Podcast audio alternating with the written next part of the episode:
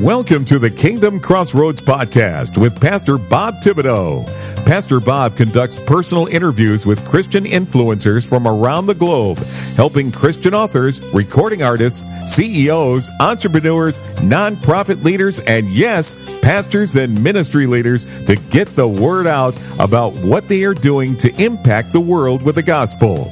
Our podcast has been rated in the top one half percent of all podcasts in the world by listennotes.com. So you know your message will be heard. Now, here is your host with today's interview, Pastor Bob Thibodeau. Hello, everyone, everywhere. Pastor Robert Thibodeau here. Welcome to the Kingdom Crossroads podcast today. We're so blessed that you're joining us. You know, the COVID lockdowns significantly impact the we'll just say the grade level of students across the board. But one aspect of the student population was impacted severely, and that was the special needs children. Now, my guest today has been working with special needs children for over 25 years. Today is part two of a fabulous interview that we did with Shelley Kenow. Now, Shelley is the author of Those Who Can't Teach True Stories of Special Needs Families to Promote Acceptance, Inclusion, and Empathy. And folks, if you missed part one, you need to go back and catch up. Just go to the preceding interview and listen to that one. She covers so much information. I just don't have time to go back over it today. But I'm telling you right now, this interview is impactful. You need to share this throughout the education community. You know, if you're a teacher, you need to listen to it have your special needs uh, instructors listen to it. If you're in the special needs education field, you need to, to go back and listen to it and share it amongst your peers because her book is going to change the dynamics. I'm telling you right now, this is an awesome book. Even if you're not in the education field, you need to get this book. If you know someone who has a special needs child, you need to get this book. And eh, it's just so impactful. Matter of fact, Shelley's been contacted by so many teachers saying, Where have you been? This book is awesome. Why didn't you write this earlier? Things like that. Hey, man. Well, let's jump back into the interview now with Shelley Kenow. How has this method of integration helped improve their ability to integrate into society as a whole, like after schools? You know, they graduate. So I think we're seeing, yeah, I, I think we're seeing a much better population of our students who learn differently in the workforce and in life, you know, just being successful. And honestly, many times I think when people think about people with special needs, um, they're thinking about those visible disabilities more so than those invisible ones. Some of our greatest inventors, um, some of our biggest celebrity names are people with ADHD or learning disabilities. And within the category of learning disabilities is dyslexia and dysgraphia and dyscalculia. Dyscalculia. I can hardly ever say that word correctly. Um, and so we, we tend not to realize that a, a huge population of people have those invisible disabilities because they have found ways to fit in to society um, and and use their differences as strengths. Um, there are, like I said, there are so many celebrities and, and, um, like they think Albert Einstein had ADHD or possibly autism. Um, the, uh, now I, I, have like pictures of them in my head and I can't think of any of their names right now, but, um, I do a post every so often in my social media about, excuse me, the fact that, you know, these people and they're all celebrities, all names that everybody knows have a specific learning disability, have dyslexia, and they are incredibly successful. Um, Steve Jobs, I believe they, they say has ADHD or a specific learning disability. Bill Gates. Um, and, and so they're, those who have these eligibilities for special education are being integrated all the time into society now, although the population of unemployment um, is still like three times higher than those who don't have any kind of eligibility for special education. Um, I think it's like an 8% on average. And so we still need to work, but I think typically that's more of the visible disabilities that tend not to have the employment Um, but it's it, it's something that needs to be worked on, and and we are getting better. Um, there's transition programs to help kids. By the time they're in high school, they start doing uh, transition programming into their IEP to help them find the resources, find the um, um, companies that are special education friendly. Um, that yeah. Um, you know, there's there's an actual whole organization that I had on my podcast called Mentra, and it's kind of like LinkedIn for people who mm. have disabilities. Really? Okay. Um, and wow. so yeah, and so um, they're able to find jobs all over the country now, not Amen. just in necessarily their own hometown. Um, you know, they're able to get jobs elsewhere and, and because they're being paired up with companies and individuals who, as I said, are special education friendly. Yeah. Amen. Amen. That's awesome. I didn't even know that. That's good. Yeah. They were my 100th episode of my podcast. It was really Praise exciting. Amen. Yeah. Amen. Yeah. So, so, why did you write this book, Those Who Can't Teach, and why did you feel it was needed now? Uh, well, as I mentioned a few minutes ago, God told me to write the book.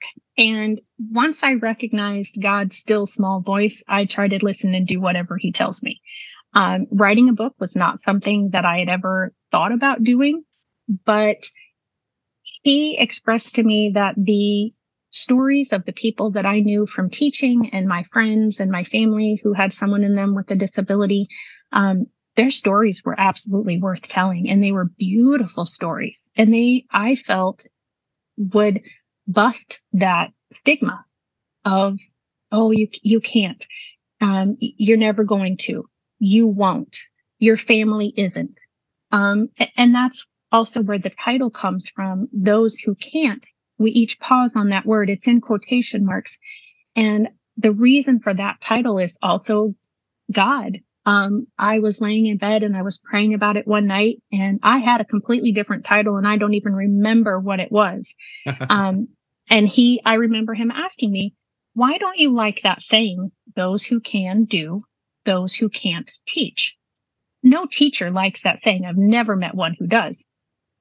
And I answered, I said, well, because it always makes me feel less than, you know, as a teacher, my occupation is somehow less than all the other occupations because, well, if I couldn't do anything else, I went into teaching. And he said, that's how the families and the individuals in your book feel. And I went, Oh, wow. And he says, but what did you learn from teaching and working with your students and your families? Just like teachers, if we open ourselves up, we can learn so much it's not academics. It's character. It's unconditional love. It's tenacity. It's perseverance. Um, it's finding joy in every part of life. So at the end of every chapter, I write the things that I learned from the individual and or their family. And that's what I'm hoping, you know, I've done book studies with dozens of teachers now since the book has come out. And that's the first question I ask them. What did you think when you saw this title? Why would a teacher title a book with that phrase?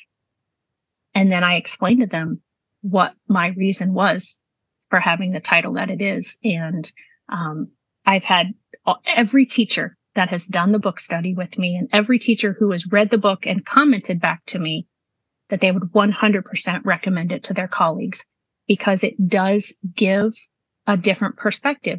When we go through our education, we learn about reading. We learn about writing. We learn about math. We learn about behaviors. We learn about the pedagogy. We learn about the great philosophers who came up with all of this stuff.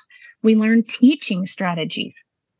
Did you ever, in all of those things that I just mentioned, hear that we learn about the individual or their parent and what their life is like? No, but that's what this book does. There are nine different stories. It's 10 chapters. The first is a more expansive version of what I shared about myself earlier.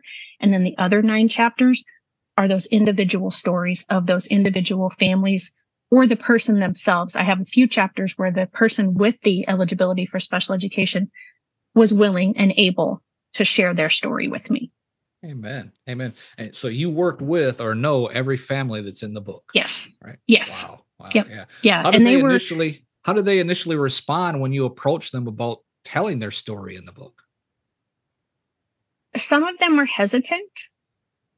Others of them were honored that I would even think that their story would be worth telling, which was baffling to me. And others were, okay, absolutely, let's do it. Every one of them were very honest and very raw. And I thought having been in special education for so long and having known some of these families forever, it seemed, um, there's, there's one young lady in here that I taught her for 10 years, um, all the way from preschool through eighth grade. So I'm in a very small community. And so we just have one school for all of those grades. I thought I had a really good understanding of what their lives were like because they, they were sharing things that were happening outside of school, all the medical appointments, all the fun- family functions, all the social um, activities that they were involved in. And then I interviewed them for the book. And I found out that I really only had about a thimble full of knowledge of what it really is like every day, every minute of every day. As, as one of the moms told me, when you get that, when your child gets a diagnosis and her particular child did, um, born with it, it's an every minute, every second of every day for the rest of your life or that child's life diagnosis. It's not, oh, you have pneumonia and it's going to get better in a few months. It's every second of every minute of every day, 365 for a lifetime. And I never really thought about that. You know, I, I taught the students or I interacted with the families and then they left and I didn't deal with it anymore. But that individual and that family is dealing with it every minute, every second Sure. of every day. Amen. Amen. I know I read that many special needs teachers wish you would have written this book sooner. Yes. How how is that how has the publication of your book, Those Who Can't Teach, impacted the teachers? It's doing a beautiful thing. Um, it is giving them that enlightenment. And I have, have now started promoting it to colleges and universities. to try to make it as supplemental reading for those who are honestly going into the medical profession, the teaching profession, um, the social work profession, because yes, it's great for teachers, but honestly, anybody, as we mentioned before, we have these inclusive companies now where, you know, your coworker could have dyslexia or ADHD or an intellectual disability. And reading this book will help you have a better understanding of what their life is like. And so that comment of, I wished I'd had this sooner, um, spurred me to start reaching out more to the, at the university level and, and getting it into these colleges. I haven't found one yet who's 100% taken it in and said, yes, this is going to be part of our curriculum, but I've got them thinking about it. Amen. Amen. Has, has the book resulted in any type of improvements in the ch- children's educational processes that you know of yet? in the mindset of the teachers that have read the book, they have talked about how they're more empathetic towards the families.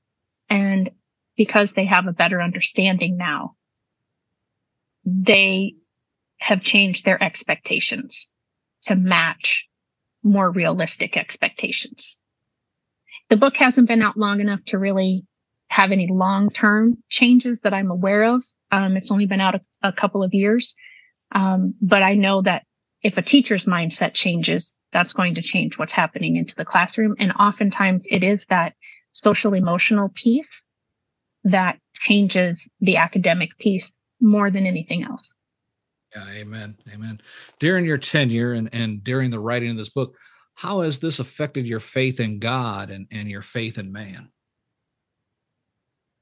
Well, um, the writing of the book, it was a three year process from the moment he gave me the idea until the moment it went live on Amazon. just that amount of time was not what I expected when I was writing the book. I thought, oh, okay, you know, I wrote my chapter in a day. And I thought, oh, well, this is going to be easy. You know, boy, was I wrong. Um, just the interviews. I mean, I interviewed some of the families three, four times, and each time would be, you know, an hour or more, and then having to, excuse me, basically transcribe, but put it into story form what the interview was about. Um, and they are 100% true stories. The only thing I did is that several of the families did not want to be known. And so, you know, I've changed some details of, you know, instead of a particular name of a hospital, I gave it a different name or a name of a town. I gave it a different name. But I mean, other than those kind of details, everything about everything in the book is 100% true. Um, learning to lean on God in those moments when I didn't trust that this was going to do anything. I didn't trust that this was ever going to get done. Yeah. Um, and, and really just putting it back at his feet and saying, okay, you told me to do this. How do I do this? You know, give me the motivation to sit down and write today because there would be times where I would write every single day or edit or do, you know, whatever. And then there would be times where I'm like, I just, I can't, I don't have it. I don't feel it. And I could go a, a few weeks, um, mm-hmm. without doing something. Mm-hmm. But then he put, when it was time to have a, an official editor, he put that person in my path. I had no idea where to look. I was talking to someone about, you know, that I was to that point and she said, well, I know someone who just left the military, retired from the military, was a, um, I didn't call it an editor, but that basic position in the military. So had done it for 20 years and she's going to start her own business now. Oh, amen. And she's a Christian amen. and she has a child with autism. Check, check, check, check. I, I mean, yeah. okay, Lord, you, you placed that person in my lap. Then when it was time to do the publishing of the book, I am self-published, but I didn't really know the whole process to do all of that. Yes, I could have learned it. Yes, I could have muddled through it myself probably. But again, I was talking to someone and they said, Oh, well, you know, here's some people that you could reach out to. And they gave me a whole list of people. The first person I reached out to seemed like I just connected with this person and they were, you know, in my local area. Uh, well, they were in St. Louis, Missouri. I'm on the Illinois side, um, in Southern Illinois. And I thought, this is it. Come to find out later, they are also Christians. And, you know, it's just, he's just lined everything up. Yeah. And so my faith expanded because when he gives you something, you got to trust him that yeah. he's going Amen. to provide everything that you need to accomplish what he's given you to do. Yeah. And I still do that today with, okay, Lord, you know, this is your book. Yes, it's got my name as the author, but this is his book. Yeah. He gave it to me. He gave me the title. He gave me the idea. He gave me every family that is in the book. They were the first families that I asked. I didn't have to search over, you know, hill and dale to find people to be in the book. And I even had about seven more families lined up to do a those who can't teach too. Um, but he hasn't led me to write that version. So I haven't done anything else with those families, but, um, he's, he's just really opened it up, um, getting it out there. You know, anytime I feel like, okay, I guess this is done. I'm like, nope, nope. This is yours, Lord. What do you want to do with it? I, I surrender it. My word for 2023 has been surrender. And I have surrendered the book and surrendered the outcomes and surrendered the changes and surrendered the income that may come out of it all back to him because it's his. Yeah. Amen. And when I, you know, one of the things that I do with the proceeds of the book is it helps offset my costs to families who need my services but can't afford them. Mm-hmm. Many, many Amen. times families with children who um, have special education needs also have medical needs. And those medical needs are extremely expensive. Yeah. Um, I just read about a, a lady who she had to quit her job because her child needs 24 hours a day care. And it's summertime and she had a person who was helping her, but they are, uh, the company that she was using is short staffed. And so even though she hired them, they're not able to do what they promised her. And so she's had to take off work constantly because she's a single mom. So this is a person who, you know, their child has an IEP and they would absolutely love to have my services and help them get the appropriate IEP written for their child, but they can't afford my services because they have all these other expenses. And I understand that. And so a lot of the proceeds from the book do that so that I can provide a lot of free sources and, and yeah. free help to people. Amen. So buy the book. That's right. Amen. Now, I know it's a sensitive area in education, but were you able to share your faith with students or parents along the way? I was. Um, the area where I grew up in is a, a pretty um, Catholic dominated area. And so um, I shared a lot about, like I, I mentioned, you know, if I knew that that family was a family who went to church on a regular basis or who, who professed Christianity of some style, um, I would talk to them about the fact that I prayed. And, and many times, um, the families talked about it themselves that are in the book. You know, um, my heart was broken into a million pieces when my child was diagnosed, but God has taken every one of those pieces and put them back together in a more beautiful way than I could have ever expected. Mm. It's almost verbatim of one of the families in the book.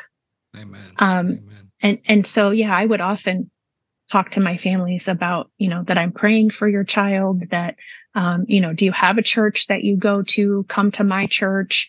Um, you, you know, it, as much as I felt led to do, I yeah, was able yeah. to do, and and I think that's because it's a it's um, you know here in the Midwest we tend to be a lot more church going counties and people than other parts of the world, I think. Yeah, I apologize if I'm wrong. I'm not trying to to offend or say that you know other people aren't that way, but I I mean we're called the Bible Belt for a reason. That's so. right. Amen. Amen. Oh, you also host your own podcast. It's on Facebook and YouTube called hashtag No Limits. Share a little bit about your program with us. Yeah, so it's it's sort of stemmed from the book. Um, the idea uh, the the tagline is I interview people who society has placed limits upon, but who have busted through those limits. Um, Ophelia says in Hamlet, "We know who we are, but not who we will be," and I believe that a hundred percent because I saw my students live that out yearly, daily, and so after writing the, the book was in the editing phase, so I, my part was pretty much done, and the pandemic hit. And I thought, okay, well, now how do I get my name out there and keep my name out there? What am I going to do? And I thought, you know, I want to tell more stories than what are in the book.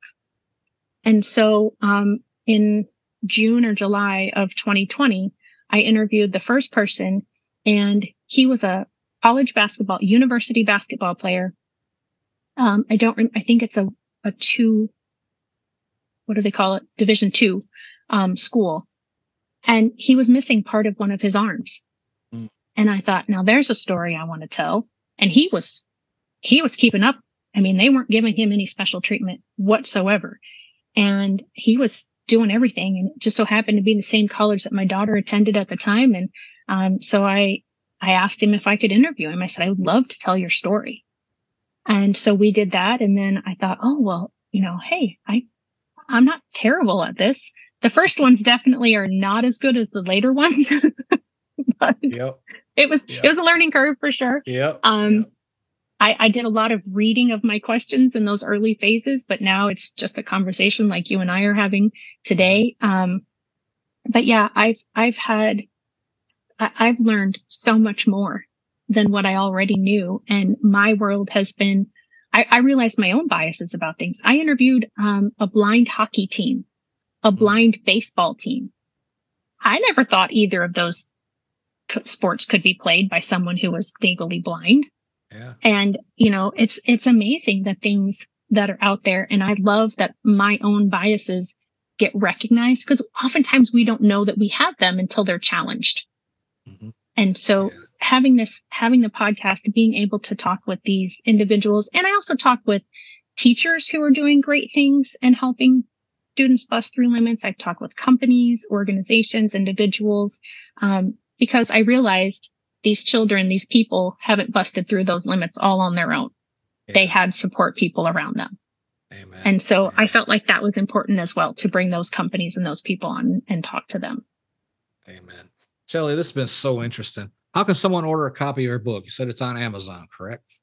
It is on Amazon. I've recently redone the back cover, um, and I'm still trying to get Amazon to get the new back cover up there. But um, they can go to Amazon pretty much anywhere books are sold, um, Walmart.com, BarnesandNoble.com, or they can go to my website, which is um, www.shelley, S-H-E-L-L-E-Y, Kenow, K-E-N-O-W dot com, and you can get an autographed version of it. Um, it's a little bit more expensive when you order it with me because I have to ship it and a lot of that's included you know big companies they don't have those expenses as much as i do but um, Yeah. you have to order it it's not i've never seen it on a shelf in a bookstore um, but any your barnes and noble any of your kind of big bookstores it's accessible to them it just has to be ordered Amen. Uh, So, if someone wanted to reach out to you again for more information or ask a question, maybe even do an interview like this, give us that contact information one more time. How can they get in touch with you? Yeah the easiest way is just to go to my website www.shelleykenow s-h-e-l-l-e-y K-E-N-O-W dot com. And on my website, there'll be a free consult button. And there's also a link to click to get to my email. Amen. Amen. I'll put links to all this in the show notes below. Folks, you may or may not have a special needs child.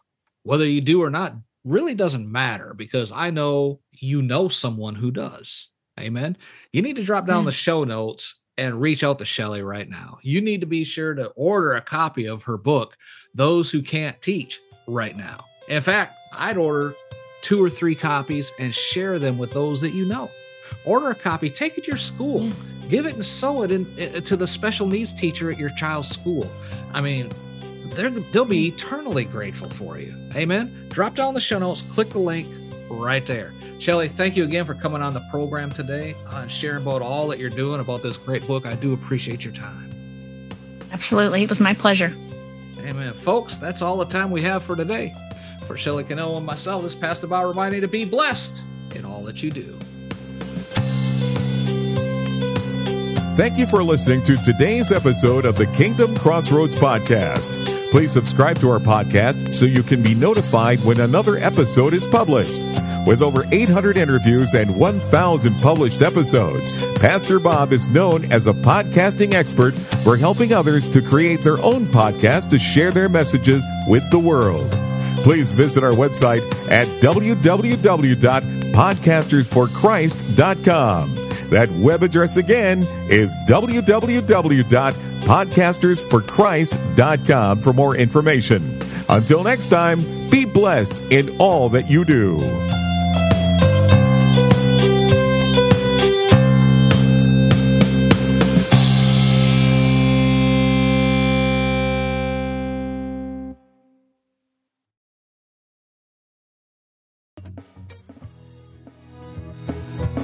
Are you a Christian entrepreneur, coach, or author with a message that needs to be heard? Picture this your voice reaching thousands, your story inspiring hearts, and your business flourishing like never before. Introducing Faithcasters, the ultimate platform that connects faith driven professionals like you with the power of podcasting.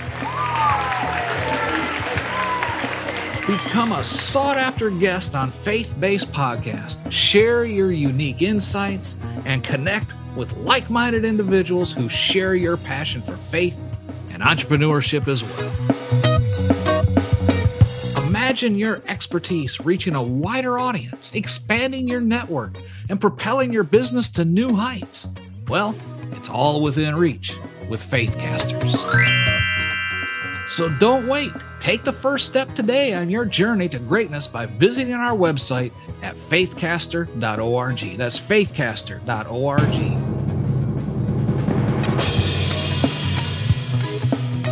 Join the Faithcasters community now and unleash the full potential of your faith driven enterprise. You do not want to miss this opportunity.